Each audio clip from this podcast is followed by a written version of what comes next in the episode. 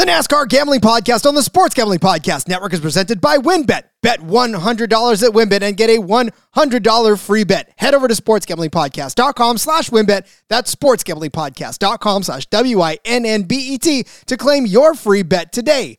We're also brought to you by the SGPN merch store. Use the promo code NFCBEAST for 15% off. This is active until the Eagles or the Giants lose their next game. And make sure to enter our World Series prop contest. The winner gets $200 cash and a $200 SGPN gift card. Enter today exclusively on the SGPN app. Driver, start your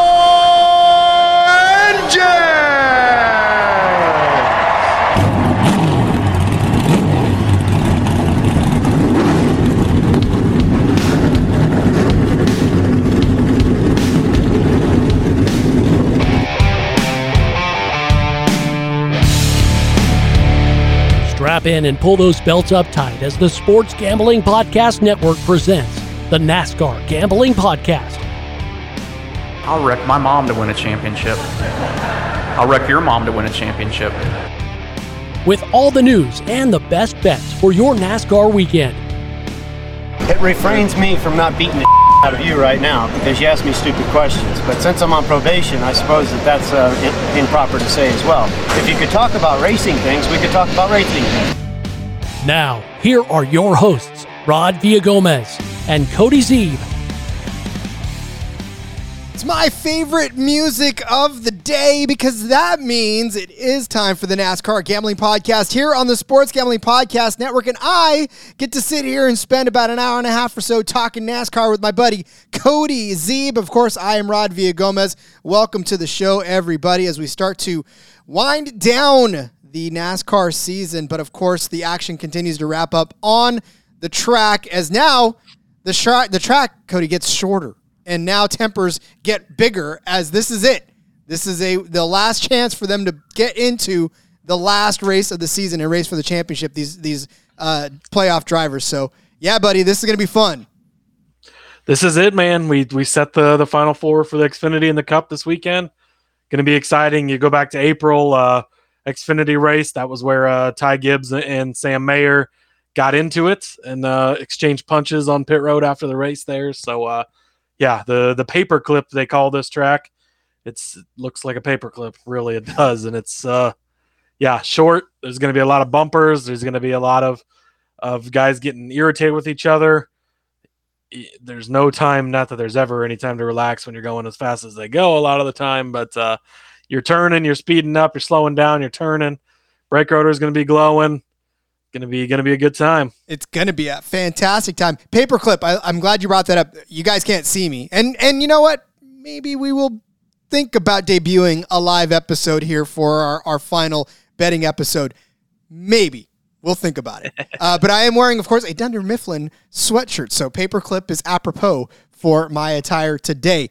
Uh, but like Cody said, we are at Martinsville. It is a short track. It is the paperclip, and this is only going to be two of the three series racing today. Trucks will sit this one out and wait for Phoenix to crown their champion, whereas Xfinity and the Cup gentlemen and ladies will be uh, rolling around this track trying to figure out who is going to be in the round of four championships. So uh, I, I got to tell you right now, man, like I, I was searching around on these lines and, and I wasn't very thrilled with the Xfinity lines so far. It's a it's a tough weekend to get to to find picks. Actually, I found Xfinity easier than Cup. Cup is tough. I mean, if you go back to the the spring race here, Chase Elliott started on the pole. Uh, he then led the next. What did he lead? 185 laps or something like that. Uh, yeah, 185 laps. So he led the first 185 laps. Had a bad pit stop. William Byron took over, led the rest of the laps, and that was it. So it's going to be interesting to see. Now, obviously, that was early in the season back in April. Things have changed. They've adjusted the cars and stuff. They've had a testing session in Martinsville since then.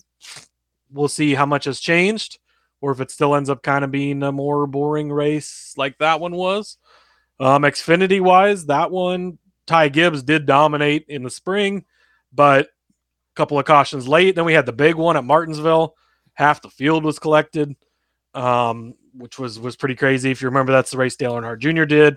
He worked his way, his magic through getting through that accident and ended up scoring a decent finish. But uh, and then yeah, obviously Mayer and Gibbs got into it, and then got into it on pit road. Uh, I believe that was the incident where Gibbs didn't take his helmet off and started throwing punches, and that was a lot of fun. But uh, yeah, it's and this is it. I mean, again, this is it. This sets the final four, the championship picture. So for some of these guys, they're going to have to win to advance. We've seen it before. We've seen it in previous rounds, especially in the Cup Series. Christopher Bell just did it in the last round to, to sneak his way into this round. Um, all, all pretty crazy. So just to set up to kind of what's going on as far as the championship in the Xfinity, Josh Berry, Noah Gragson locked into the final four. Doesn't matter what happens to them this weekend. Uh, Ty Gibbs has a, a nice points cushion, plus 30, but you know we've seen that that doesn't necessarily always matter so much. Um, AJ Allmendinger is five above the cut line. Allgaier is five below. Austin Hill is five below. Then you got Sam Mayer and Brandon Jones at 28, 38 below. Most likely going to have to be a win and get in for them. Brandon Jones won here in the spring, so could he do it again? Potentially, we'll we'll see. Over on the Cup side of things, Joey Logano locked into the Final Four. He's the only one. Uh, Ross Chastain has a 19 point cushion, but again, nobody's nobody's safe. Uh, we've seen it lately. Chase Elliott only 11.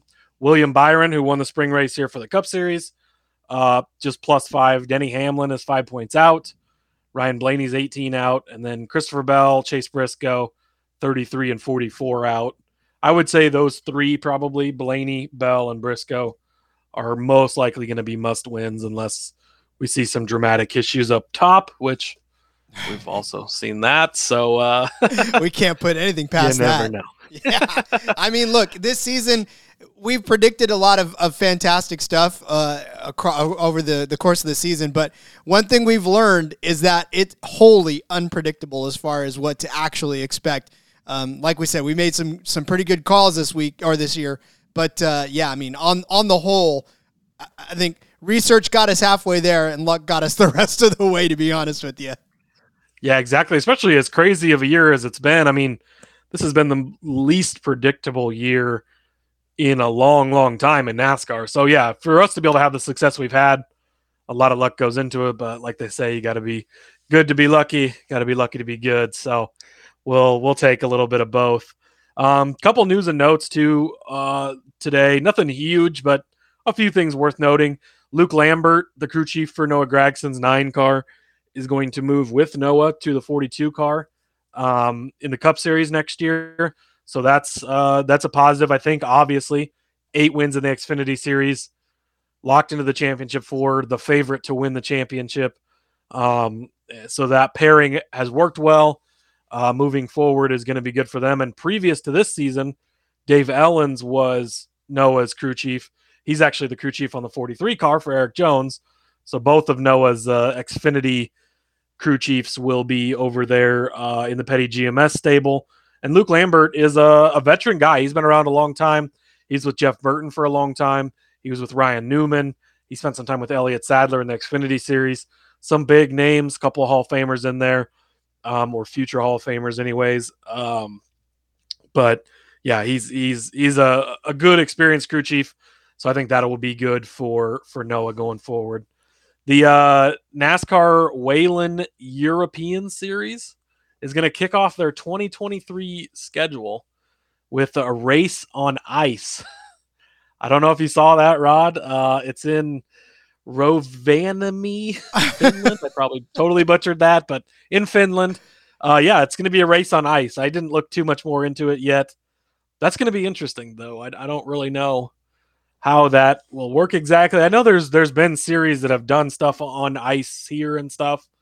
Um, that seems very tricky. Can you- can we bet on that? That that's the question. That's that is the big question. We're looking into that because uh, because if you can we bet can- on this, then you better believe that there will be a special ice racing. ice racing episode. Oh my god, dude! Please, We're, we're gonna get on the the phone with WynnBET when we're done with this. and, uh, see what we can Please do win bet. When is that again? Uh, break that. What? Uh, that'll be. I don't have the date right in front of me, but it's the the Euro Series. Uh, their 23, 2023 schedule. It's going to be an exhibition race to begin the season. Um, but it it's a NASCAR affiliated series. NASCAR has series throughout the United States.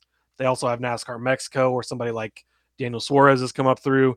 They have NASCAR European Series. Uh, the tours throughout Europe as well. So, going to be pretty exciting. I, I'm hoping that I'm sure there will be some way for us to watch that. Uh, I would definitely check that out because it sounds pretty crazy. And to be NASCAR affiliated, who knows if they're trying something out? Let's see what they do over here. They've come up with some crazy stuff here lately. hey, we we are the NASCAR gambling podcast. So again, if this is a NASCAR sanctioned event, then we are on top of it. I'm I'm feverishly looking it up while you give us the next set of news. But yeah, I, I want to know when this is. um, yeah, a couple couple truck series announcements. Uh, Petty GMS, Grant Enfinger going to be back in the 23 truck. Um, he's had a pretty successful season over there for them. Uh, he's uh, you know did didn't quite make the final four. Uh, just missed out. He's in. He had made the round of eight. Um, but but a successful season for them. So he's coming back in the 23 truck. And then Daniel Dye, um, he's an 18 year old that has been competing in the ARCA series. Um, he's kind of one of those up and coming drivers that that Chevy has in their stable that you want to keep an eye on. He's going to be driving the 43 truck for G, uh, Petty GMS.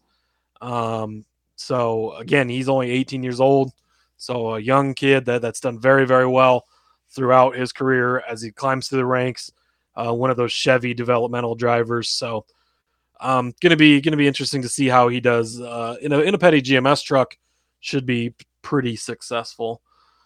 Um, last piece of news: all three manufacturers have submitted new noses and hoods for next year's car.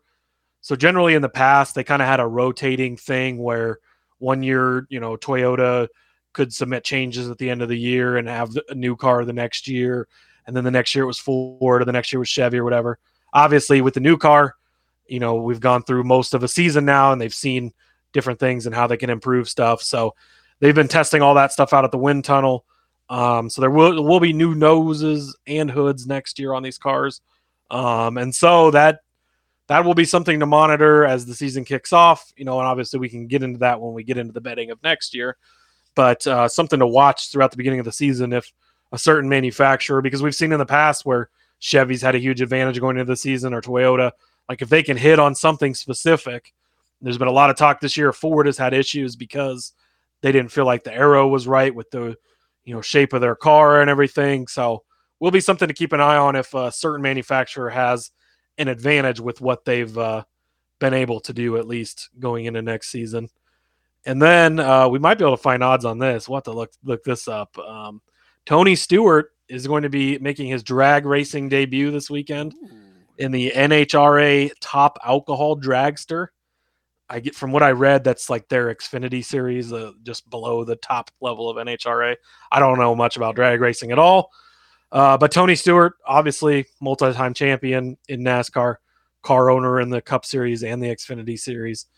Um, he's going to be, you know, he's raced anything and everything he get his hands on. He was, he's won Indy, IndyCar. I don't remember if he, I think, did he win IndyCar or CART championships? I think Like it was one of the two. Heart. I think it was CART, yeah. Yeah. CART championships before IndyCar and CART merged. Uh, NASCAR champion three times, obviously. Big dirt guy, all all that kind of stuff. So his next adventure, jumping in the, he owns an NHRA team. Uh, his wife races for, or, or yeah, I guess it's racing. So races for. Um, but yeah, Tony Stewart in a dragster. Be be interesting to see how he does over there. Yep. Keep an eye on the Discord channel. I'm sure we can find uh, some some nice stats on that. Yeah, I need to look up. Uh, yeah, see what his odds are to maybe get a win or two. Uh, I will say that the uh, the Euro Series begins in March, and that is actually when the ice race kicks off. So it's March fourth and fifth. Better believe we have a special episode of the NASCAR gambling contest coming, uh, our podcast coming for that, because that's going to be a hell of a race uh, to watch. Now I'm excited. I want to see some ice racing, man. Plus, we need to figure out uh, another series. If I was looking for winter racing, I really was because I want I want to give some odds out to you know not just the the normal stuff, but I want to find some more odds to put out over the course of the season. So, listen, as we wrap up this this NASCAR season, just keep an ear to the ground in this one because we're going to keep going, obviously, with NASCAR news. But uh, you know, we're DGens to the core, so this this can become a a sort of offshoot of it as well uh, to keep it flowing. So definitely keep an ear open on that. Uh, well, Cody, again, we go to Martinsville this weekend for the Dead on Tools 250 and the Xfinity 500 of the Xfinity series and the uh, Cup series. So, um, yeah, man, I, I think we're ready to go ahead and break down some bets for the weekend, correct? Let's do it. Let's do it. But we'll do it, of course, after the break. But before we do, let me ask you you joining thinking of joining WynnBET? I know you are. Well, if you bet $100 now, you're going to get a $100 free bet. And if you're looking to join the WynnBET's biggest winners club, because I know you are, whoever hits the biggest parlay on WynnBET odds wise gets a $1,000 free bet. WynnBET is truly hashtag DGens only. So please use WynnBET's build your own bet to build some amazing same game parlays. There's so much to choose from.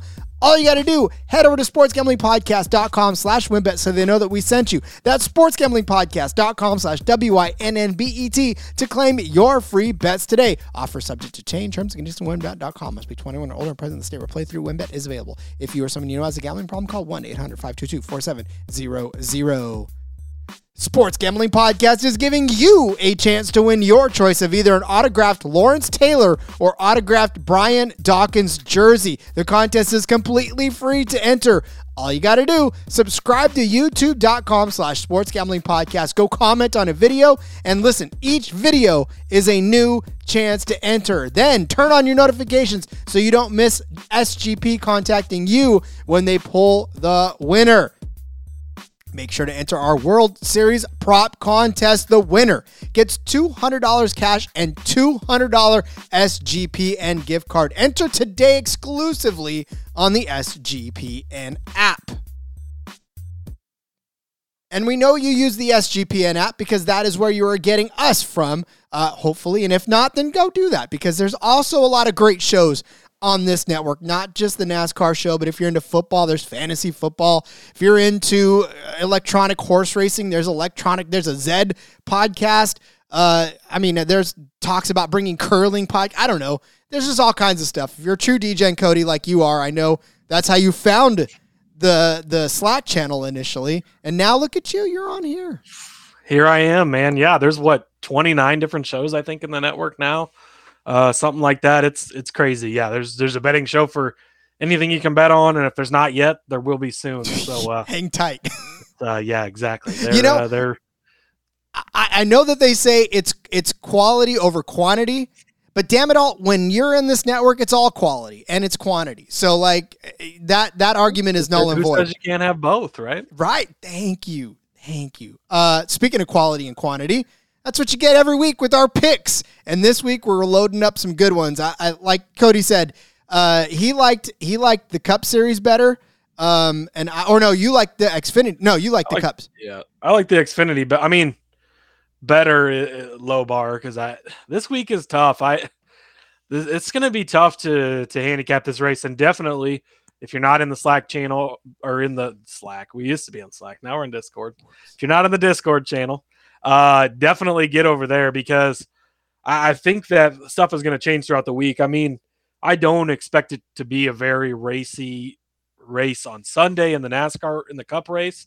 The Xfinity might be a little bit more, but uh, as much follow the leader as we saw in the Cup Series in the, in the spring, I just I have a hard time feeling like it's going to be any different. So it, it might be where we kind of you know whoever's on the pole, whoever starts second, somebody that's in the top five might jump out a little more than some of our early picks.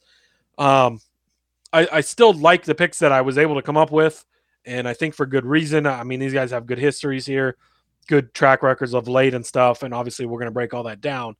But I do think that going forward and knowing the starting lineup is going to be able to change some bets because I think it's going to be a very not much passing, a very um, what's the word I'm looking for? Uh, track position type of race. Uh, and I think that, that that strategy could come into that. And, you know, you could see a guy like Joey Logano maybe take a gamble um, because he's got nothing to lose, already being locked in.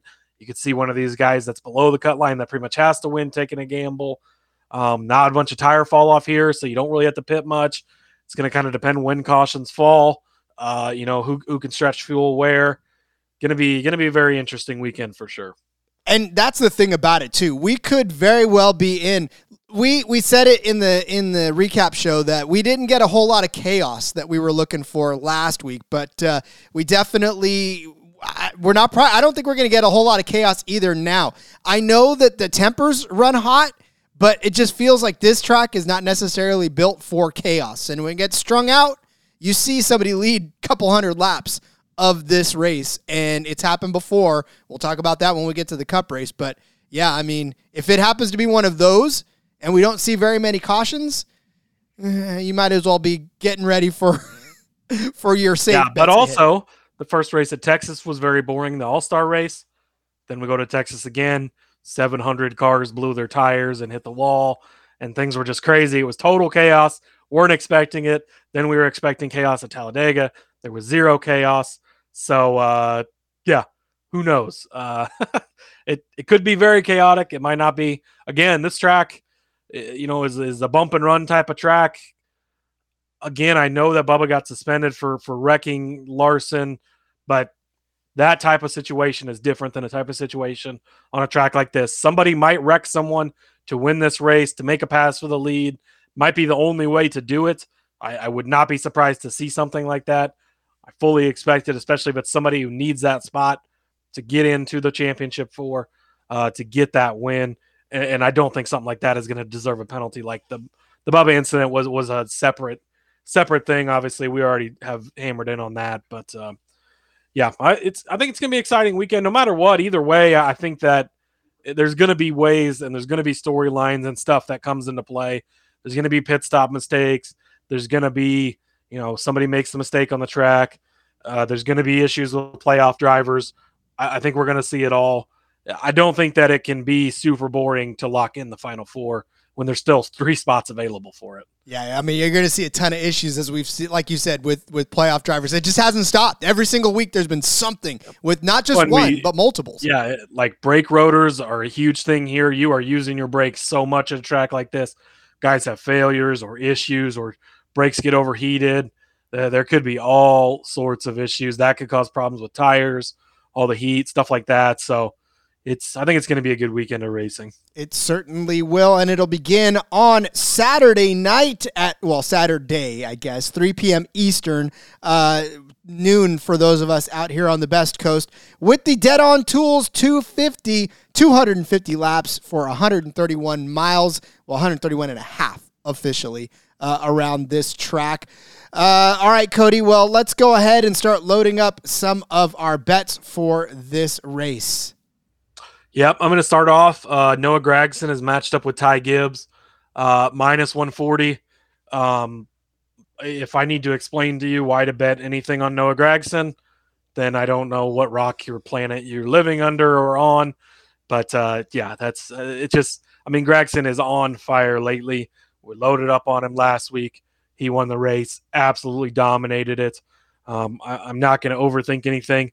Not a great finish here in the spring. He was caught up in that late wreck, so that's not really reflective of that. Uh, Ty Gibbs did dominate this race in the spring, but that's when Ty Gibbs was winning a bunch of races.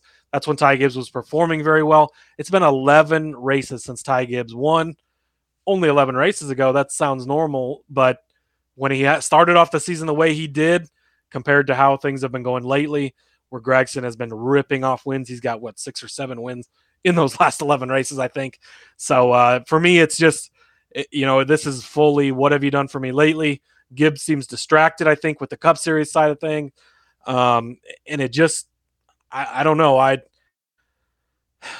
Gibbs has not been doing it for me lately. And I know he's got a 30 point cushion. Um, and so I think maybe, you know, he's going to be able to advance.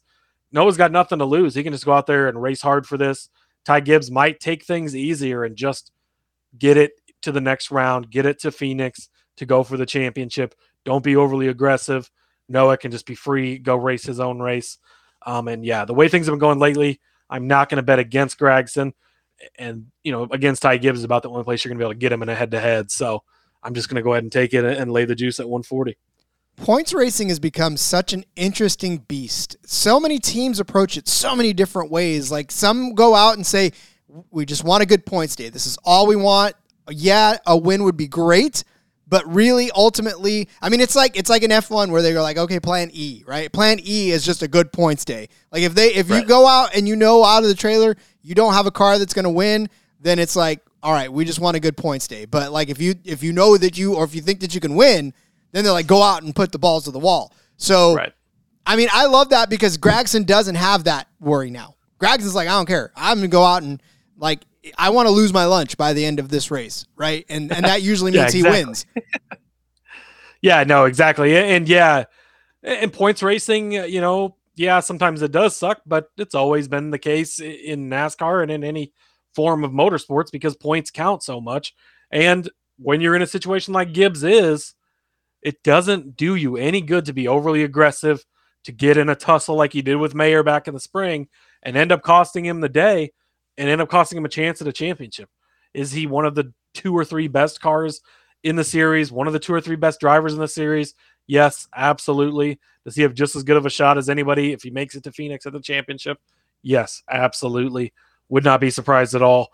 Um, but the fact that he's got a 30 point cushion is nice. And that's nice enough that I think that he doesn't need to go crazy. He can just take, you know, does he win the pole and go out and lead a ton of laps right at the beginning of this race? Sure, maybe. Uh, you know, I wouldn't be surprised by it. But the way things have been going lately, I can't bet against Gragson, and I'm going to take him over Gibbs here. Yep. I mean, that's a good as call as any. Betting on that nine car is a, a fantastic bet every single week. All right. Speaking of Sam Mayer, He's my first bet. I'm going to go ahead and take Sam Mayer over Brandon Jones at minus 105. But Rod, you say Brandon Jones won the spring race here. Well, just like Rod, Cody. Rod's bringing the Brandon Jones hate this week. My goodness. I, you know, it's not that I hate Brandon Jones. Look, Brandon Jones has been fantastic as of late. Like I'm, I'm, you know, he's been on a good, a good tear. He did have a 15th place finish last week, but he had a ninth, the seventh and ninth, three consecutive top tens, uh, a, a clunker at Texas, but a second and a fourth. Uh, he sat on the pole three times. Brandon Jones has been nothing short of great. But on the flip side, and I think we talked about this last week as well with Sam Mayer. Sam Mayer's been on a pretty decent tear of his own. Uh, starting at Kansas, he's had all top 10 finishes except for Charlotte on the Roval, where he had 11th place finish, but he still started second in that. In those finishes, a fifth place at Homestead last week, a seventh place at Las Vegas, second place at Talladega, eighth at Texas, fourth at Bristol, ninth at Kansas. Like he's steady, he's steady been inside the top 10. And you have to be in the top 10 at this race if you're going to beat uh, Sam Mayer. Well, okay, you can definitely point to the fact that both of them have had top 10 finishes. In fact, Brandon Jones has had nothing but top 10 finishes at Martinsville, where he's finished ninth, fifth, sixth, and first. But Sam Mayer, on the flip side, He's been on this track twice with a fourth place and a fifth place finish in both of those. Sam Mayer can get around this track. Yes, so can Brandon Jones. But over the last couple of weeks, Mayer has been the most consistent driver of the two uh, and, and, finishing inside the top 10 that many times in a row uh, is not an easy feat, especially in this series. So I think Sam Mayer's catching his stride. I think he'll be able to outperform Brandon Jones in this, even though Jones won this race in the spring. Sam Mayer, 12 to 1, got a very hard look at being one of my longer shot winners. Someone else is being disrespected in their odds, and I could not pass that up. But um, he did get a look from me. Uh, his his win is coming very soon. He's been so close. We know he's in junior motorsports equipment. We know he can get it done. He's coming back with them next year. Um, so yeah, I tough to tough to go against Brandon Jones because of what he's done lately because he won here in the spring. But at the same time, he laid out a good case for Mayer. So I'll back you on this one. Next up for me, I don't understand this matchup at all. Makes absolute zero sense to me. Austin Hill over Sammy Smith, minus 115. Uh, I really, I don't, I don't understand for one the Austin Hill disrespect. It has been rough lately in the Xfinity series. I don't get it. We bet him at 22 to 1 last week, and he had a very good chance to win that race until the tire vibration late. Um, doesn't make sense. Sammy Smith, yes, he's going to be in the 18 Joe Gibbs car. Um, yes, he won the ARCA Series championship. He's an up and coming driver. Um, I believe uh, maybe he, I don't can't I don't think he's been announced officially as as driving for them next year, but I think that rumors put him in one of those Joe Gibbs cars next year, uh, if memory serves me right. But Austin Hill been on a tear lately here. He, like I said, was in contention to win last week. Tire vibration still comes back and finishes ninth. He was sixth place at Vegas, second at Texas, third at Bristol, fourth at the first Martinsville race. There was some chaos at the end, so maybe he didn't necessarily was a fourth place car all day, but survived it, was able to get the fourth place finish. Um, you go back and look at Sammy Smith's start this year, starts this year in the Xfinity, 14th at Bristol, 8th at Kansas, 38th at Daytona, but that's a you know a restrictor plate, so whatever. Third at Watkins Glen, that was kind of his bright point, but that's a road course, not really comparable. 12th at Michigan, 31st at Pocono, 24th at Road America. Nothing on here jumps out to me as Sammy Smith has done a bunch or has looked super great. I get he's an up and coming driver. I get he's in the Joe Gibbs equipment, but the Austin Hill disrespect is stupid and it should not be there. Minus 115 to be in this head to head. This is probably my favorite bet I've seen so far on the weekend. I'm probably going to hammer this one big time because it's just a, a blatant misprice to me. I don't I don't understand why these two drivers would be matched up against each other with as good as Hill has been doing lately. He's one of these drivers in the final eight that could have a shot at making the championship. I mean, he's seven points out of making it to Phoenix to fight for this championship. So, eh, you know, Sammy Smith, a newer driver, still getting his feet wet in the series. I don't, I don't see it from him.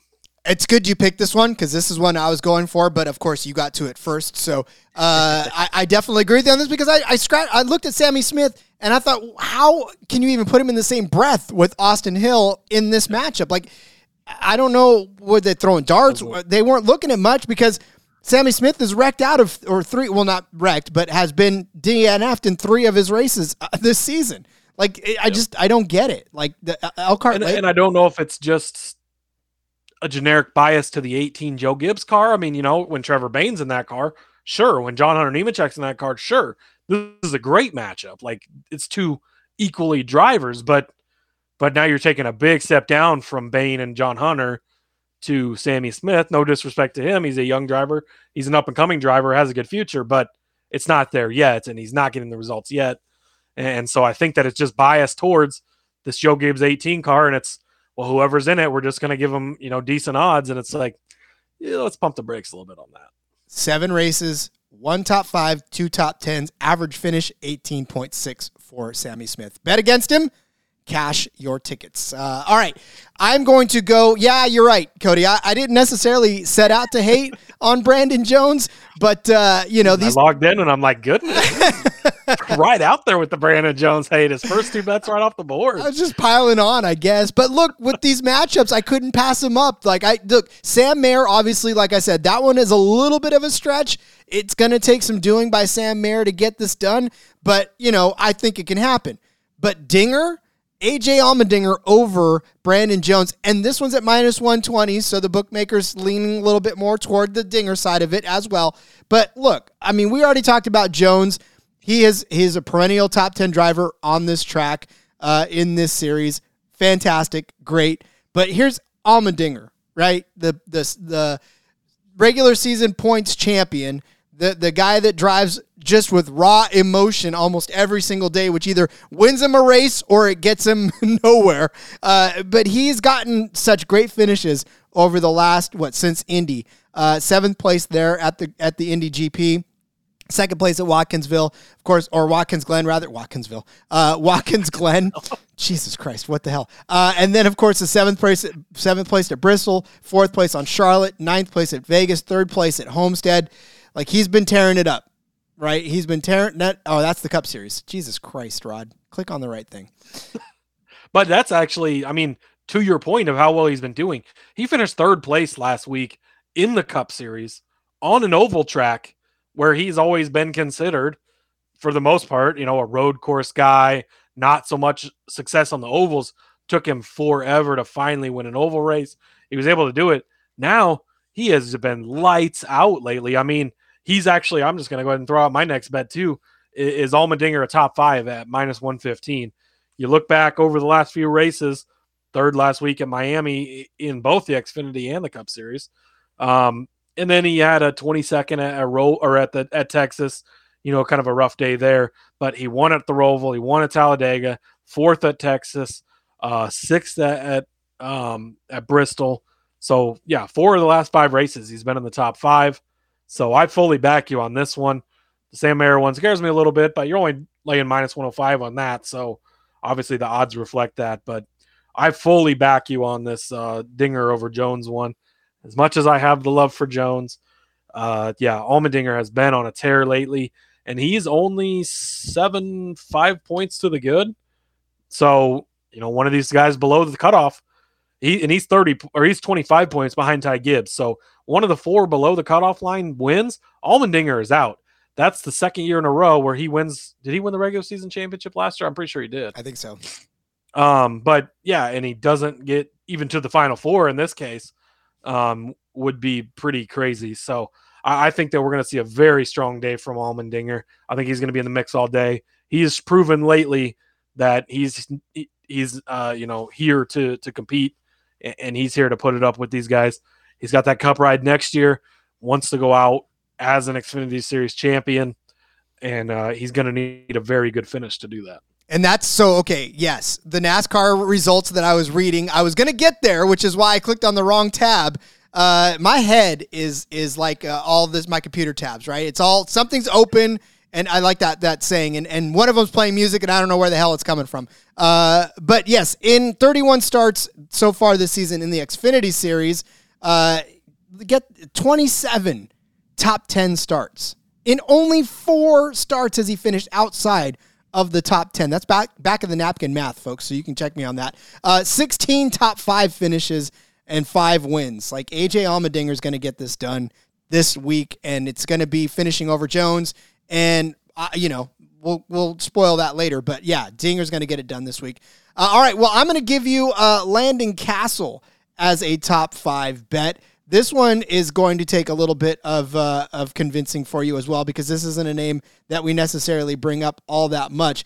But Landon Cassill in the spring finished in second. He was able to outlast all of that madness uh, and get himself inside the second place uh, there as well. But Landon Cassill is one of the, again one of those names that we don't necessarily talk about very much. But when there's chaos, he seems to be somewhere in the mix. So uh, I'm very, I don't know. I like the odds on this one though, uh, because I found him at, um, oh Jesus Christ, where did I find him? Cody, bail me out. I didn't put it in the dock. let's see. No, you didn't put him in the dock. Jeez, Rod. Oh my God, What I'm are you slipping. doing? Landon, that's plus twelve I got, I got to get to all my different tabs too. I know, right? We're just clicking around today. Uh, but you can tell it's the end of the season. He's at plus 400 for a top five finish. So I like that again, given that he he was able to do it in the spring and outlast some pretty craziness around him. Um, but Landon Cassill's just like I said, one of those guys that you don't necessarily pay attention to until he's up and around the front, and you're like, oh, wow, it's Landon Castle. Uh, I didn't count on him being anywhere. He had a 12th place finish at Homestead, 11th place at Vegas, a uh, 10th place at the Charlotte Roval, third place at Talladega. So as of late, he's been up and around the front of the pack. And if all we're asking him to do is get another few places in there, like a you know third place at Talladega, that was crazy, right? Outlasted the madness, got there. Second place at uh, Martinsville in the spring, found himself in the right place at the right time. So um, again, I, I like him to be able to try to do that again here. And uh, at, at plus four hundred, why not, right? Yes, agreed. Um, and he like he's already locked in, I believe, to this car next year. If I, it's hard to keep all the silly season. There's so much silly season news. Um, but yeah, I believe he's he's coming back in 2023. Also, another thing too, if you go back to New Hampshire, which is a, a fairly comparable track, a short, flatter track. Uh, if you remember, he finished third there. His car was disqualified after the race, yes, um, but he still had a very, very good run, a very good car that day. We've seen Kaulig um, run well lately. You hit it last week with the Daniel Hemric bet. As much as I was against you, the plus 400 on him to to get. I think it was the top five as well. Um, so yeah, he's he definitely seems to have a thing for the shorter, the flatter tracks as well. Um, so yeah, I, I don't hate this. And again, Kaulig, we just talked about AJ Allmendinger, how well he's been running. That's a Kaulig car as well. Cassill, not as talented as AJ Allmendinger. Yes, we know that, but he's in equipment that's good enough and that can get him up there. Um, and again, yeah, plus 400. Those are those are great odds. I agree. All right. Uh, looks like we're getting to our winners at this point, huh? Into the winners. Um, man, tough. It's tough. I see you. I see you. You took the you took the low odds this week. I did it last week. Um, it's worked out for us well lately when we've done it. I couldn't quite talk myself into it this week. Ty Gibbs is at plus 300. I get that he ran very good here in this race in the spring, but it's been 11 races since he won. Why is he still at plus 300? Right? Those odds make no sense to me. Absolutely am not betting Ty Gibbs, period, to win this race, especially at especially this low of odds. I mean, he'd have to get up much farther up. But uh, as I was kind of going down the chart after not really liking the top as much, Josh Berry pops out to me plus 700. Um, we hit him just two weeks ago to win at was at Vegas, um, and he was 10 to one then I believe, seven to one now. But Josh Berry, his roots are in late model racing, short track, flat track. That's where he grew up in. That's what he's run well in. Um, and again, another guy that's locked into the championship for. Nothing to worry about. Just going out there, running his race. We've seen him do well here lately. A win just two weeks ago. We know these JRM cars are fast. We know they're good. Um, and yeah, so so just based on that alone, I didn't even look back to see what he's done here in the past because I don't care. At seven to one, Josh Berry is one of those guys who can win each and every week. He's not necessarily always one of the top cars, but when he is a top car, he's a top car. He shows up good.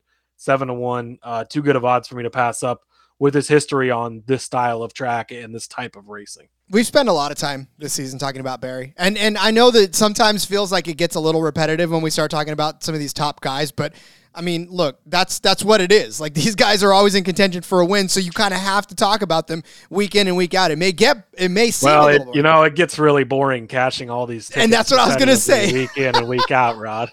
I was just gonna say, like, it may get boring talking about it, but it never gets boring watching that money flow into your account. So hopefully, you uh, you guys can, uh, I guess separate the entertainment value from it all than than just actually cashing tickets. So uh, no, I, I, like that a lot too. And you, you do have to pick and choose your spots. I mean, yeah, we were on Berry two weeks ago at Vegas, but we weren't on him last week, and that paid off because it you know wasn't his week, and he you know he didn't show up as well at, at Miami.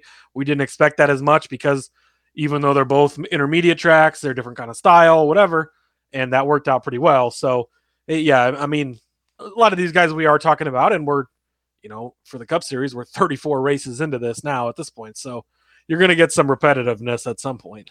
I like the term back markers. I never really heard it or, or used it, but I like that. It's I, yeah, the back. We don't talk about the back markers much because there's not much use for it. So, um, all right. Speaking of of these, I know. Yes, I took the short odds this time, uh, only because I I don't I don't know how you can't put a little something on Noah Gragson. It's almost Max Verstappen s, but you're getting Gragson at plus 200 and not minus 200. So, like, I, I, get that it's short odds and I get that we don't necessarily throw those out very much, but much the same reason that Cody had to give out last week's short odds is the same reason I'm giving up.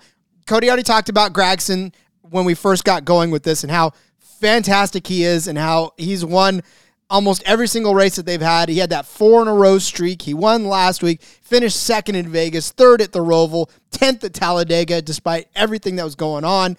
Like eight wins on the season.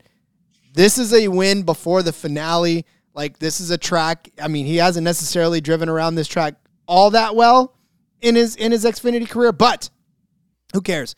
This year he's tearing it up. Right? There's a lot to be said about that. So um, at plus 200, the only reason that I'm saying this is because one, I think he's going to win this race, and two, like it's not Max Verstappen odds where it's negative two, four, five hundred. It's still plus money. So take it where you can get it. I have two words for this bet. Noah Gragson. That's all you need. That's it. Move on. That's all you need to know. I mean, we talked about this with Ty Gibbs earlier in the season. that was all you needed at some point was those two words, Ty Gibbs, and you just bet him every week, and it worked out. Now it's shifted. It's Gragson. I mean, you just talked about it. He, he won four races in a row for the first time since Sam Ard in like the 70s or 80s, whatever it was, like a long ass time ago. So he has been dominant lately. He's on fire. He won again last week. We talked about it earlier. He's got nothing to lose. He can go out, run his type of race, and be there. Uh, you can't. It's hard to pick against this guy any week. And a plus 200 again. We talked about it last week. Yeah, plus 200 isn't very sexy for NASCAR, but again, when it's such good odds at plus 200, uh, I mean, you could double your money just like that. And so, yeah, it, it's so hard to bet against Noah. So I don't blame you. I I waffled with it. I was very close to taking him. I'm kind of glad you did because it, it, he is going to be tough to beat. I mean, and when it gets to the championship race, I don't care if he is minus 200. Hopefully the books aren't listening to this, but I'll bet him at that because it there, there's no way you can bet against this guy right now. And so I totally agree with you. Catch our handicap um, in the um, Slack channel about the color of his puke. That's all. That's all I'm saying.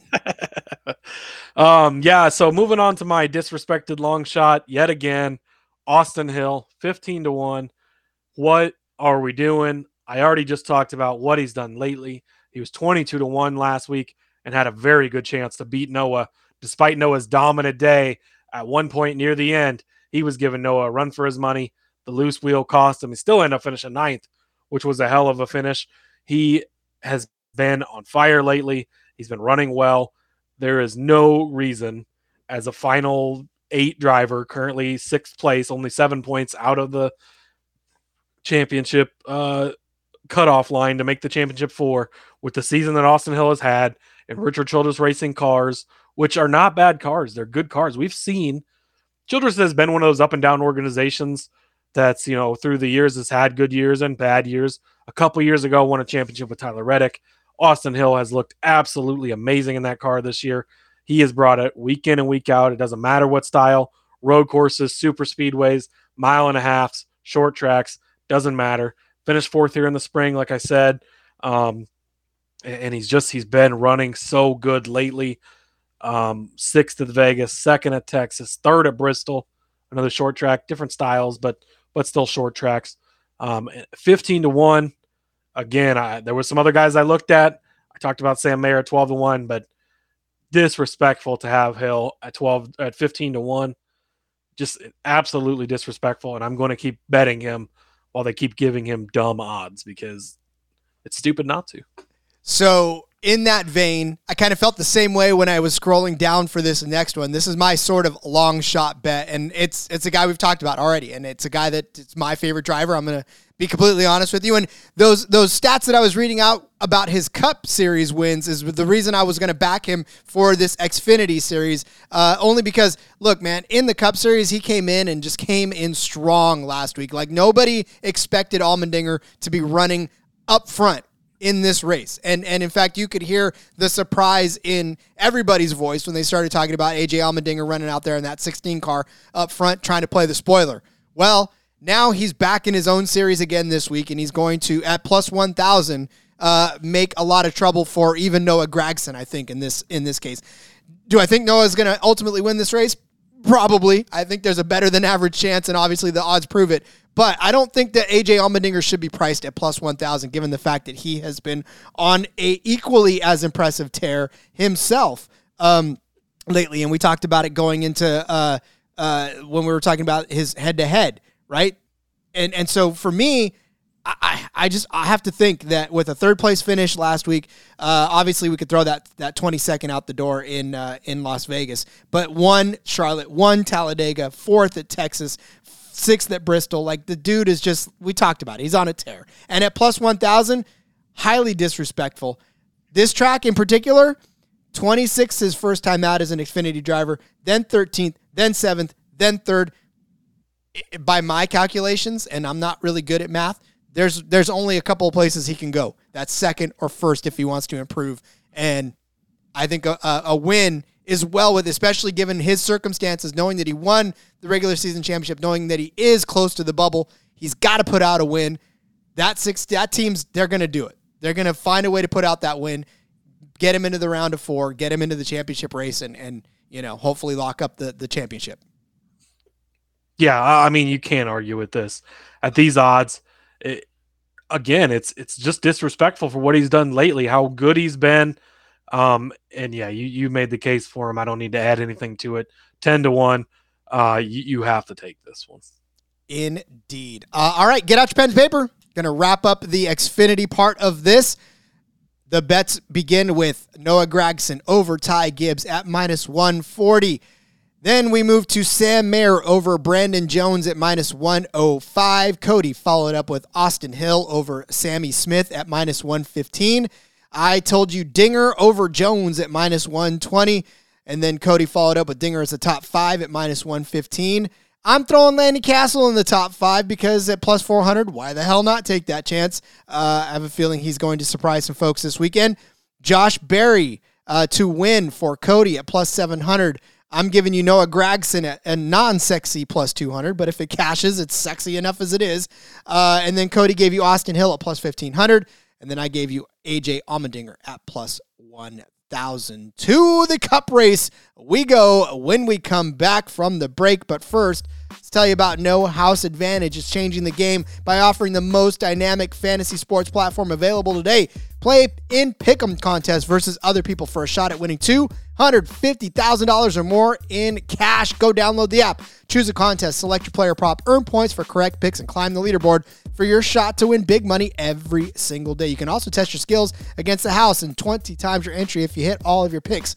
Bet on up to five player prop over unders or individual player matchups across every major sports league, including the NFL, NBA, MLB, PGA, MMA, and NASCAR. Go sign up now with the promo code SGPN at nohouseadvantage.com or download the app on the App Store and get a first deposit match up to $25. Make sure to check out No House Advantage today and experience daily for- fantasy sports redefined because it's not just how you play, but also where you play, and you won't want to miss out on this.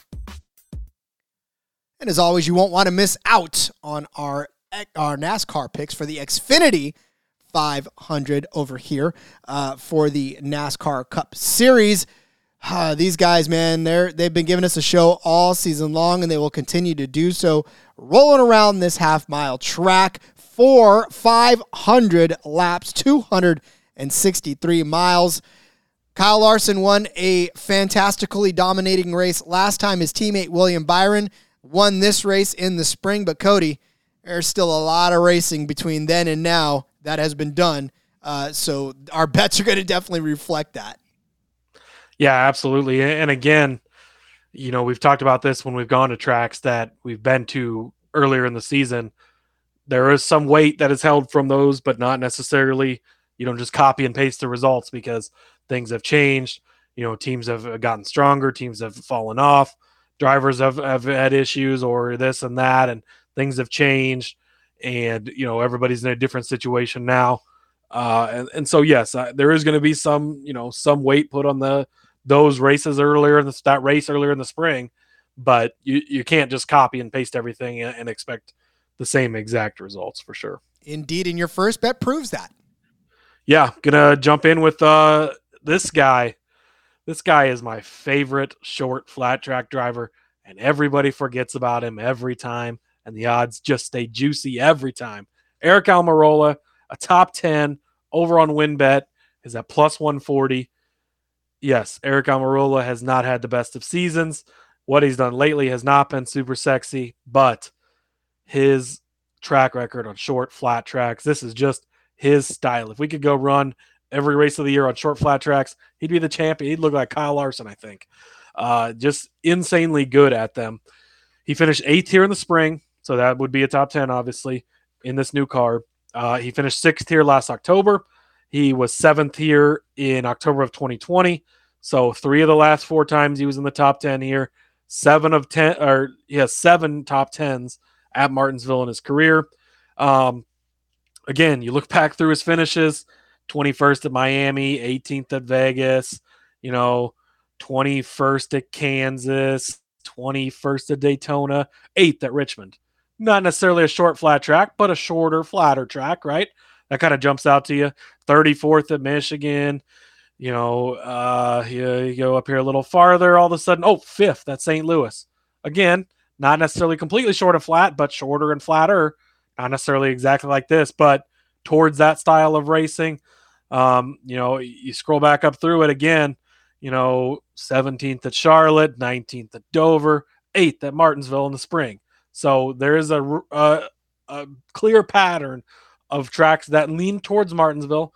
Nothing is necessarily comparative to Martinsville. He also won New Hampshire last year, probably one of the closer tracks. It's a bigger track, but it is the short or it's still the flattest track and shorter at least. Um, he also qualified seventh at New Hampshire at the race there this year. He was eighth place in stage one, uh, got caught up in it later on and ended up with a bad finish, but was looking good there again. Uh, he's also 40 to 1 to win this race on WynnBET. To me, that deserves a sprinkle um, because of his record on short flat tracks. He finds he's one he's one of those guys similar to like Kurt Busch where he just jumps up and wins a random race every year it seems like. He hasn't won one this year. I'm not saying it's going to happen this weekend, but a 40 to 1 on this style of track, it is definitely worth a sprinkle. But the top 10 at minus or at plus 140 is screams value to me. Again, he's just a guy you don't think about him. He, you know, he just he's there every week. He just kind of middle of the pack, whatever is what it is. You know, he brings a lot of money from Smithfield. They absolutely love him. Talked him out of retirement. Uh, but at short flat tracks, he shows up almost every time. And he's a guy that I will continue to bet on short flat tracks until he does retire. Dust off your and number. hopefully he comes back and runs a limited short flat track schedule. so you can cash on all of them. Uh, so we get keep betting. Dust off your number 10 uh, die casts and uh, definitely put them on display there. I, I like that. Again, eh, Aric Almirola, just a very under overlooked, I suppose, underrated and driver. To the point of a lot of times we do talk about the same guys. Not a guy we talk about a lot, not a guy we bet on a lot, but that's why you come here. That's why you show up because there are certain instances where a guy like this has so much value. Indeed. Well, speaking of so much value, I, I wrestled with this one, but I figured that Kyle Busch as a top 10 minus 150s feels like a lot of juice, but it's it's a going to cash. So you just have to find that formula that makes it work for you and, and cash out the way you want it to uh, because Kyle Busch is a top 10 car. He's already done it the last three weeks in a row. That team is starting to find a little bit of momentum. Uh, but Kyle Busch at Martinsville, 34 career starts, 21 top 10 finishes. 21 top 10 finishes. His last four races here have all been top 10 finishes, including a seventh place in the spring. He had second place to end last year in this race uh, in particular. So, yeah, I, I highly think that that you know we talked about the 18 car and and what he is trying to do as he closes out his his career with Gibbs. Um, not his career in general, but at least his his time in the 18 car. Uh, Mars is doing a, a, a, fan appreciation here over the last couple of weeks, so they're saying goodbye to the sport.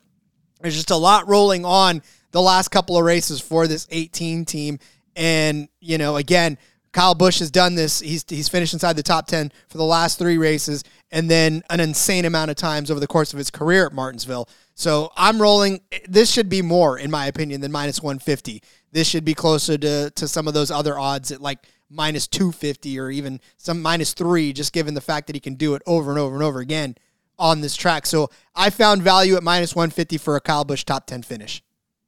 Yeah, I like it. I have no arguments against it. Again, he's got the track record here still one of the best drivers, if not the best, in the series. Um, and again, they want to finish on a high note. Yes, you know, he's leaving and everything is changing, but these guys are still a team. They're still working together for a goal. Can't win the championship, but you finish out the season strong. You want to get every win you can. I mean, he's very high up there on the wins list. Like he wants to keep adding to that. Um, and, and yeah, a top 10 finish for him seems like almost a no brainer.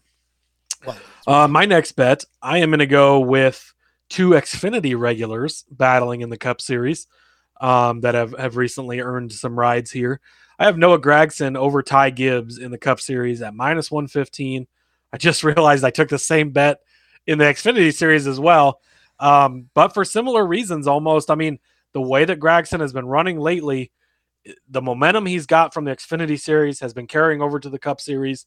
Um, and his results aren't super sexy. I was going back through their results. Ty Gibbs has finished 22nd the last three races in a row. So apparently 22nd is just Ty Gibbs' place, apparently. But uh, you go back, uh, you know, and Gragson was 25th at, at Vegas or at, at Miami.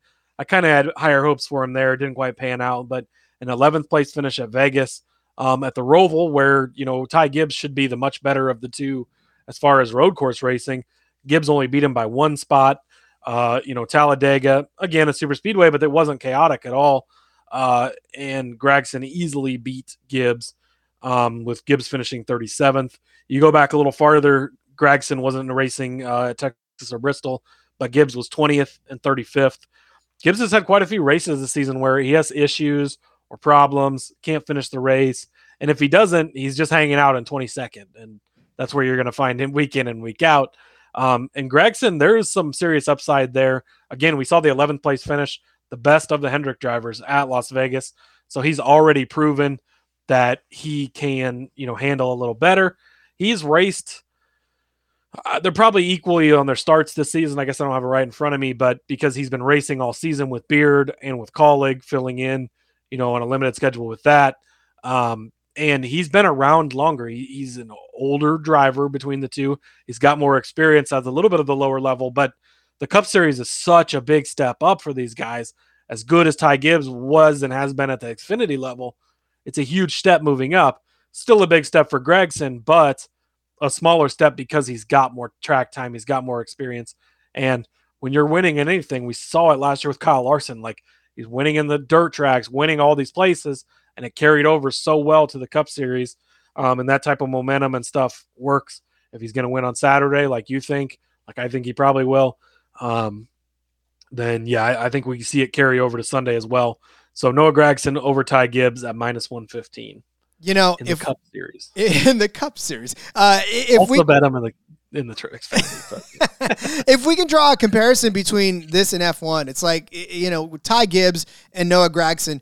Noah Gragson stepping into like Red Bull equipment, you know, the the top of the line, whereas like Ty Gibbs, yeah, okay, but he's maybe like uh, Aston Martin or or maybe you know yeah Ferrari. Yeah, twenty three eleven, it is still good equipment. It's it's you know borderline great, but it's not Joe Gibbs. He's not jumping into the 18 Joe Gibbs car.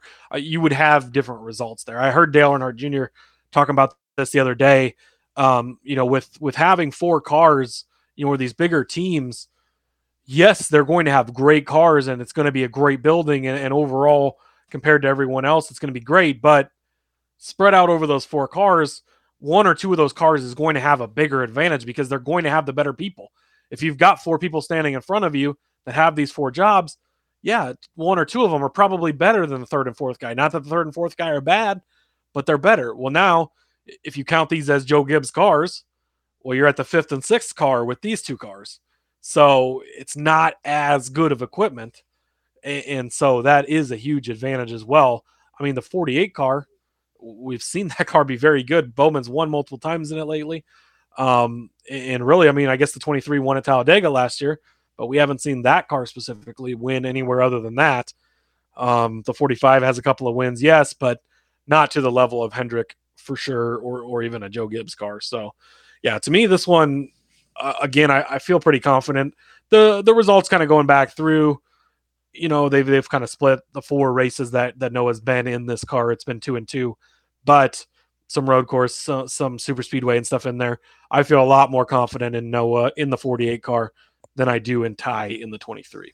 And I will concur. Why? Because that 48 car is near and dear to my heart. So, uh, all right, I'm going to move to my next matchup, and I'm going to give you AJ Allmendinger in the Cup Series uh, over Chase Briscoe. This one's at plus 100. This one's going to be a stretch, so I understand if, if you're not really comfortable tailing me on this one. But, you know, Briscoe has shown some cracks lately in his in his driving. 36th at Homestead. He crashed out. I mean, uh, we all watched what happened there. Yeah, he had three or four top 10 finishes in a row, but really shoddy and inconsistent down the stretch. Uh, and that really started kind of uh, finishing in the top 15 at Pocono, but 23rd at Indy, 20th at Michigan, 23rd at Richmond, 25th at Watkins Glen, 31st at Daytona, 27th at Darlington. started to pick back up again at Kansas with 13th, 14th at Bristol, 5th at Texas. So I mean, he's he's found his footing, but he's a streaky driver, and that streak was stopped last week at Homestead. So now, what does that say? Does that say he starts a new streak? Who knows? But he know he's clinging on to his playoff life, so he's going to have to take a lot of risks. And for Chase Briscoe, he's not a risk he's not the kind of guy that can take a lot of risks and and succeed on those. So I think he's going to be driving a little bit more out of his comfort zone this weekend than is AJ Allmendinger, who literally is just out to go and win races and to prove that he belongs up with the big boys. And that is proof positive by what happened last week uh, when he finished third in a very, very difficult race out there um, in my in Homestead, Miami. So, like I said, you know, Dinger's driving with his future in mind. Chase Briscoe is driving with the playoffs in mind, but more scared and more needing to be cautious of, of getting caught up. And sometimes that's all it takes for you to get caught up in a big one is is for you to uh, drive a little more timid than the guy next to you. So not to say that I think Briscoe's going to get caught up in something, but we've seen it happen. And and again, the inconsistency of his driving scares me. Whereas a guy with nothing to lose like AJ Allmendinger, like all I got to do is he's just got to finish one position over Briscoe. So uh, I like that. And look, Briscoe's uh, history here is not even the greatest, to be honest with you. The ninth place finish he had here in the spring was the best of his three 27th, 22nd, 9th. So, I mean, the old Briscoe could, re- and all those are in the 14 car. So, like I said, I, I just, I like the fact that, that AJ's got everything to prove and Briscoe's got everything to lose. Yeah, agreed. And I mean, Briscoe, he's 44 points out. He would have to win, throw some type of Hail Mary. I don't see it happening. Um, he's very, very lucky to have made it to the round of eight. Kyle Larson had problems. Daniel Suarez had problems. Tyler Reddick had problems. All those guys, you could argue, probably should have been in that this round over him. Great accomplishment. It's awesome. He's only his second or third year full time, and, and to make it to the round of eight, that's great you know, it's always good to see teams like that make that next step. He's not going to the final four. I don't see that happening. I don't expect much from him this weekend. You talked about his record and how he's just been so up and down. We've already talked multiple times about AJ Allmendinger in the Xfinity series, carries over to the Cup series, a third place finish last week, proves he can run with the big dogs. You know, they're going full time. They, you know, it's been multiple weeks now of him in the same car it's harder. You know, that 16 car has been a rotating seat all year with, you know, split between him and Noah Gragson and Daniel Hemric. Then Noah was supposed to run some of these last few races, but got thrust into the 48 with the Bowman injury. So now Allmendinger is running with this crew. Well, now these guys are all going to be working together next year. Everything seems to be clicking and meshing well. I think he's going to just keep carrying that momentum. And I don't expect to see much, if any, of, of Chase Briscoe this weekend. So this is one I can fully back you on and uh, yeah, I, I really like this one as well. All right, what do you got next? Next up for me, Ross Chastain over Christopher Bell minus one ten. Uh, again, Ross Chastain right now easily in to the next round, plus nineteen. Just needs to go out there, run a clean, solid race. What's he done the last two weeks? Second place, second place, clean, solid races. There at the end when he needs to be.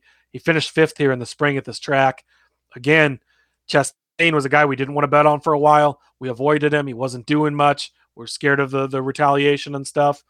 You know, Denny Hamlin below the cutoff line. I don't think he's going to be messing with him this week again. Um, we saw those guys race last week, and they didn't really get into it either. Um, plus, you got you know you're fresh off the Bubba suspension and all that, so that stuff again doesn't concern me. And Chastain has seemingly fixed his issues. He's run much cleaner races. He settled for the second place finishes these last two weeks because he knows it's good for points. I expect another good run from him. Christopher Bell, again, minus 33 points. Extremely lucky to have made it into this round, winning that cardboard gate race at the Roval, stealing our Chase Elliott tickets right out of our hands. So we're going to make money betting against him this week. Um, don't expect much from him. He's had a pretty lousy round in the round of eight so far. Um, and the, the car just hasn't been there. The speed hasn't been there. And the way Chastain's been running lately, plus his results here in the spring, that's enough for me to, to keep on board on the Chastain train and uh, take him over over Christopher Bell at minus 110. Well, let me continue on with your love for Chastain. Everything you just said about Chastain, uh, put that over as well for me. And then add William Byron into the mix because I think both of those are going to be top five cars.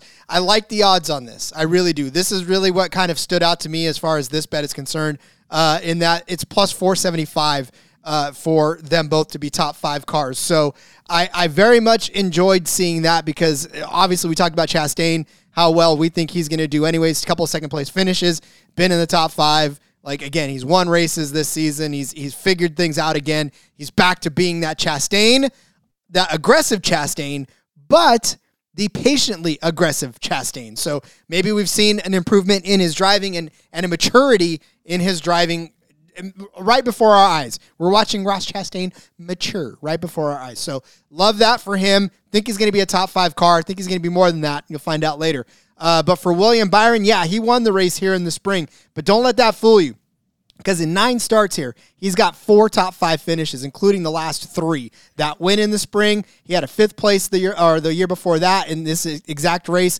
last uh, fall, and then a fourth place in the spring race. Uh, go back to uh, the 2019 uh, sp- or fall race, yeah. So he's got three top five finishes in the last, uh, or two top five finishes in the last two races of the Xfinity 500. I know what I'm trying to say, guys. Uh, and and he won here in the spring. So again, that's a lot of numbers thrown at you just to say that William Byron has been a, a top five driver here more than he uh, probably should have been. Uh, but I like him to finish in the top five again this week. And again, Chastain to join him in that, and you get plus four seven five for both of those. Yeah, again, both these guys in the top four right now as it stands need to go out have solid days. They've both done it here before. They've both been running well lately. Uh, great odds at plus 475. I like it. Um, and yeah, I'll back that with you. I got some fun odds on my next one here. Brad Keselowski. I am big on Brad this week. I'm taking a page out of Rod's book. You've you've bet on him a few times lately. This time it's my turn to be the top Ford. He is plus 1200. Um, and also I like him as a top five at plus 400. I'm going to take both of those. But uh, the top Ford at 12 to 1 the way that he's been running lately things have have seemingly gotten a lot better for the six car. We've talked about it multiple times. Another good run um last week at miami. Fifth place 17th at vegas. Not bad. 14th at the roval. That's great for him for a a, a road course. Uh eighth place at texas. Uh he led a ton of laps at bristol earlier this season before getting a flat tire, and then his teammate slash car he owns, uh, you know, getting a finish there. He had a seventh place back at Darlington. Um, Brad Keselowski has done so well at Martinsville in the past. 17th here in the spring, which going back and looking at how bad that team was doing at the time and how horrible his season started, actually a pretty decent finish. Last October, uh, obviously he was in the two car at this time, but finished in third. Uh, had trouble, got in an accident in the spring of 21 and, and finished 33rd. Before that, in 2020, his results were fourth place and third place. 2019, he was third place and he won a race. 2018, fifth and 10th. 2017, fourth and first. 2016, second and fifth. 2015, led 143 laps, got in an accident and finished 32nd, but then again, second place. Uh, you go back even farther, he had a fourth and a sixth in 2013. He has been good at this track forever. In March of 2019, when he won this 500 lap race, he led 400 and uh, where to go? 446 of the 500 laps. Talk about a dominating performance. If he can find a way to get up near the front, he doesn't have to win. Again, it's just top Ford. So you're looking at the Ford drivers Ryan Blaney, there's a lot of talk about Blaney this weekend. I see a lot of people picking him to win. I would love to see it. You know, from earlier in the season, I'm a Ryan Blaney guy. I love that dude. Ryan Blaney's corner has been formally retired on this show until next season, probably because we saw it last week. Running good through the field. Green flag pit stops, gets out on the access road, spins the car out, almost goes up into traffic, causes the late caution. Thank you for that because that helped Kyle Larson catch Truex. But um, it just things have gone wrong time and time again, and they've hammered this on the broadcast last few weeks. every time he has a good car, he has an issue. He just can't finish races. We've talked about this with guys like Tyler Reddick earlier in the season, guys like Sheldon Creed in the Xfinity series. It's been an issue for Ryan Blaney. Joey Logano already locked into the final four. He's probably got the best shot, despite being the second favorite of of the Ford drivers to be the top Ford. But again, we've seen him be hit and miss as well. Sometimes he wins the race, sometimes he's in 30th. The way Brad has been running lately, his consistency and how good he's been at this track, I expect a very good run from Brad. Again, to be top four, he doesn't even have to win this race. Doesn't have to be in the top five. You don't even necessarily have to be in the top 10. Again, there's not a ton of Fords. Really, those are kind of the three biggest ones. You got Chris Buescher in there, you got Austin Cindric in there, a couple other random guys, but no other big Ford teams or Ford drivers. And so I guess Kevin Harvick, I guess you could go there. I talked about Aric Almirola, so I forgot about that Ford team, but still, the way Brad's been running, I think he can beat all those guys at 12 to 1 to be a top Ford and um, the the 400 to 1 to be uh, top 5. I like both of these for Brad. I think it's this is going to be a very Brad weekend. I love it. In fact, I was going with a Brad angle too, but you beat me to it. So I'm glad you got there uh, because I liked everything that I saw in my research as well for Brad. Uh, all right, let's uh, let's move on to mine, where I'm giving you Chevy to finish one, two. It's plus four hundred. What? Uh, especially because we've already talked about how guys like Byron, guys like Chastain, uh, even Elliott, you can't even count him out, or Larson, or Allmendinger, like or Reddick for whatever crazy reason could happen. But you know, you look at those those top guys. Uh, Elliott plus two fifty to be the top Chevrolet. Uh, Byron the the plus three hundred to be the top Chevrolet. Like the guys that are, are favored to win, Elliott, Byron, uh, are, are, up there in in their che- uh, Chevys. So I mean, look, the the guy that I'm picking to win is a Chevy driver. Obviously, I said that William Byron's going to be in the top five. He could win it. He could be second to the guy that I'm going to suggest is going to win. And, and, if that happens at plus 400 for Chevy, I know that it hasn't happened on this track in a while. Uh, but I mean, again, we've seen Chevy run well all day long in, in some of these races. And so um, I'm just going to take my chance on a plus 400 for Chevy to finish first and second. That's that's pretty crazy odds for such a dominant manufacturer. No, yeah, I love this. I mean, and you talk about guys like Chase Elliott who've done so well here, William Byron leading earlier this season, Kyle Larson, dominating race last week. Does he show up? Chevy, obviously one of the better teams in the garage, have a lot, unlike Ford and Toyota. They've got a majority of the cars in the field. Um, Chastain, we talked about, there's plenty of guys who could finish up in these positions and, and cash this. And again, uh, plus 400, you're getting great odds. There's, there's some good plus money odds for, for as uh, being a little tougher, I think, for me, myself, anyways, to find odds. We found some pretty good plus odds bet we can hit. And again, that worked out really well for us last week. We had multiple, yes, we picked some winners that were plus odds. There were multiple other bets that that cashed at plus odds as well. We've had a few lately with Erik Jones plus 300 top 10 a couple weeks ago and stuff like that. So these these bets are fun to get in on.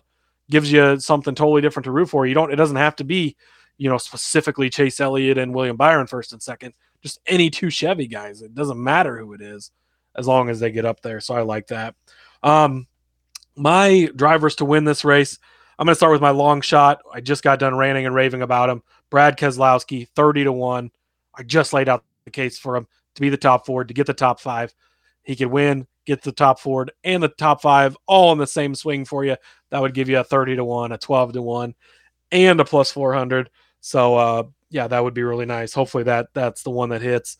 Um, and, and it would just it would be so great to see him the way he struggled this year and the adversity he's fighting through becoming a driver owner in the series.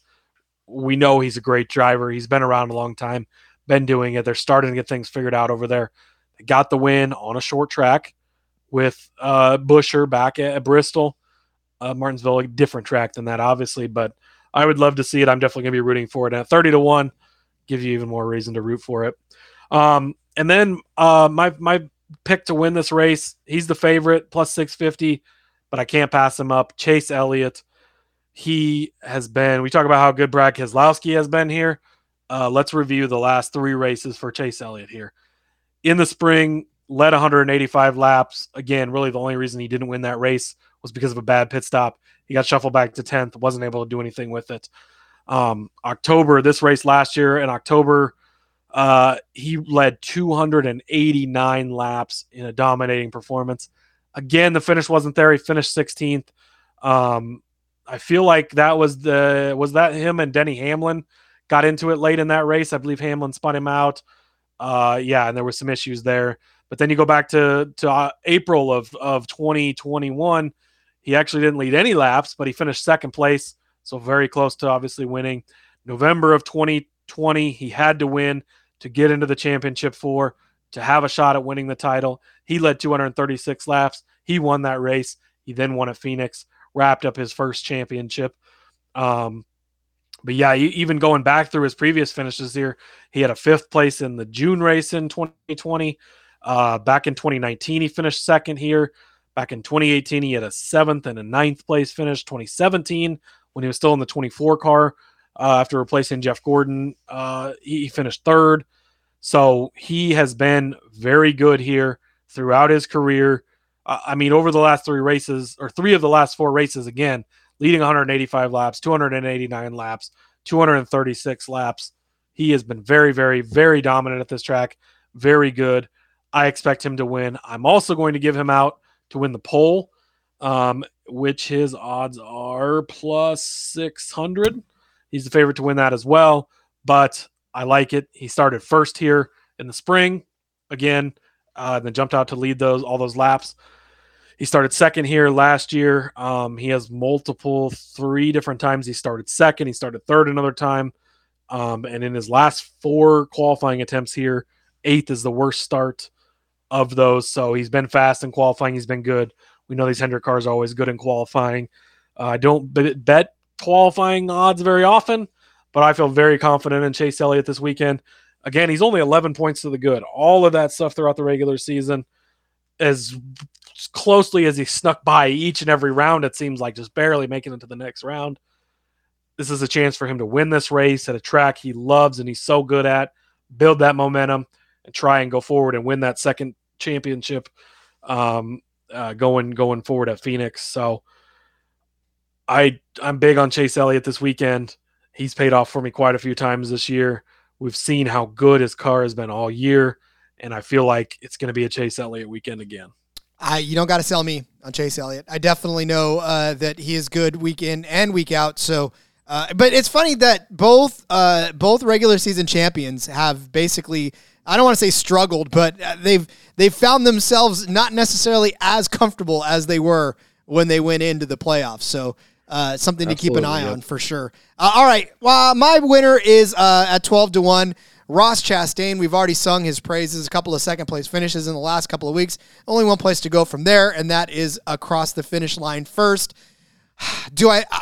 I am if I were to give this a star rating, this would be like a four, borderline three and a half. But I, I, I just feel like he's definitely a top three car this weekend for sure. I know I said he's already a top five car, but I just feel like uh, this is that race that Chastain comes through. You you said it perfectly, Cody. He he basically let himself settle for a couple of second place finishes. There were times where he could have made an aggressive move, but he held back. And you saw it. We saw it happen where he, he didn't put the bumper to the uh, or the nose of the bumper, and and he just sort of held back.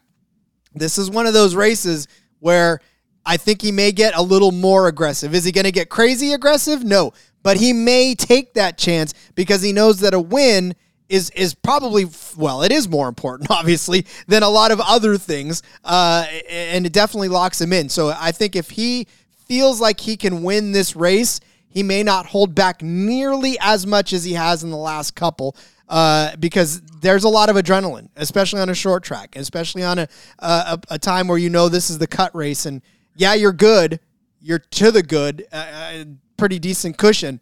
But if you can win and and get in, then I, I have a feeling that that's where he's heading. And again, this is not necessarily based on on track history so much as just the last couple of races for Ross Chastain, where you can see that he's dialed in to the point where he can bring it back in the runner up position back to back weeks. That's not easy to do. That is not easy to do. And, and we know and we've seen, we've seen playoff drivers fall off uh, the the track for for the last few weeks. So, um, like I said, Ross Chastain twelve to one. The price is right. I, I think the price is right for Ross Chastain to take a swing on him uh, this week because again, a second place driver the last couple weeks to come in at plus twelve hundred. It almost seems like it's just grossly mispriced. So I, I've I have very much faith that uh, he's going to do some good things this weekend. So why not put something on him to win as well? Yeah, totally agree. Again, two second places in a row, and now he's at twelve to one. It just doesn't make any sense. We talk about momentum, how much it means in these these cars in these races, and it's all there for Chastain. We've both made the case for him already on different bets, and so yeah, uh, him to win bet seems to make all the sense in the world. Um, I, I am gonna lock these bets in now. I like all of these bets, and I feel like we got good odds on everything. I'm gonna lock them all in, but and usually I don't don't bet too much post qualifying and stuff, but I think this is going to be the week where that does happen. So if you are not in the Discord, please get in the Discord with us. sg.pn slash Discord. We'll take you right there. You jump into the NASCAR channel. There's a hundred other channels for everything else, all these other shows we have and everything.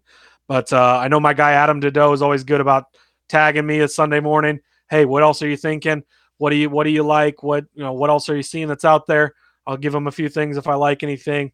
A lot of times I just hold steady on what I have because I still feel good about it. But this is going to be a week where whatever we see in the little practice we get, what we see in the qualifying, where people are starting, I think is going to make a big difference because I think it's going to be very hard to pass. I think it's going to be a guy that starts near the front.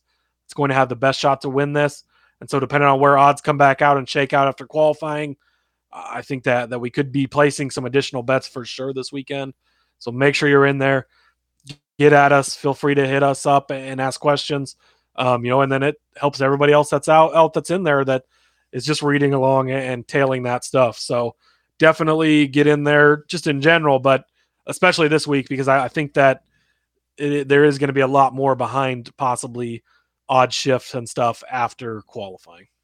Again, got to pitch the Discord. That's where all the good stuff is as well. Uh, the continuing saga after this show for sure.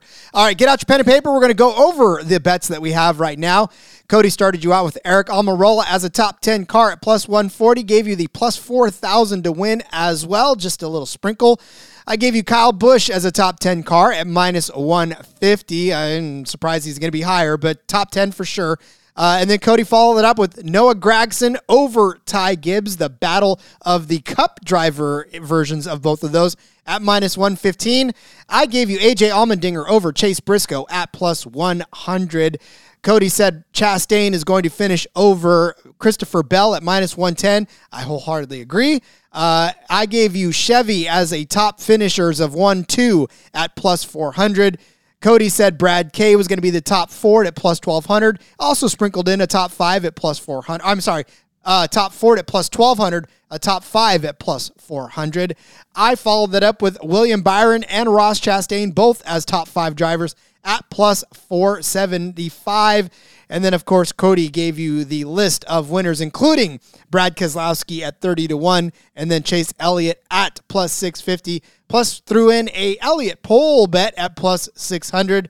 And then I gave you Ross Chastain, the watermelon man himself, to crush one more watermelon before Phoenix at plus 1200. Cody, buddy, we've got some good ones lined up. I think we're uh, I think we're looking solid heading into into the weekend in Martinsville. Yes, sir. I'm excited. I feel good about this. I think we're gonna have a good weekend coming off. You know, talk about build momentum coming off a big week last week. So let's do it again this week. Indeed. All right. Before we wrap things up, why don't you let everybody know where they can find you on social media? Find me on Twitter at Husker underscore Zeeb. Obviously, find us in the Discord as well. Uh, that's that's the best place to get at us with with questions and talk, and and then there's always chat throughout the race and stuff like that fun place to be. So so definitely get in there. And uh, yeah, let's go. Let's go break the books again this week. Indeed. Follow all of Cody's stuff, Garage Guys, every everything. He posts it all in the Discord, so make sure to get in there. Follow me on Twitter at RJ Villagomez. Link in my bio to everything I've got going on, or have gone on, or will go on. Future me events. I don't know. Whatever. It's all there at at the RJ Villagomez on Twitter. Make sure to subscribe to the show. Leave us a review. Follow us on Twitter too at NASCAR Gambling. Uh, all kinds of great stuff there as well throughout the week. So, We'll be back tomorrow with our normal DFS episode, but this will do it for the betting episodes. Good luck out there finding those odds, placing those bets. Let's go racing, everybody, and let it ride.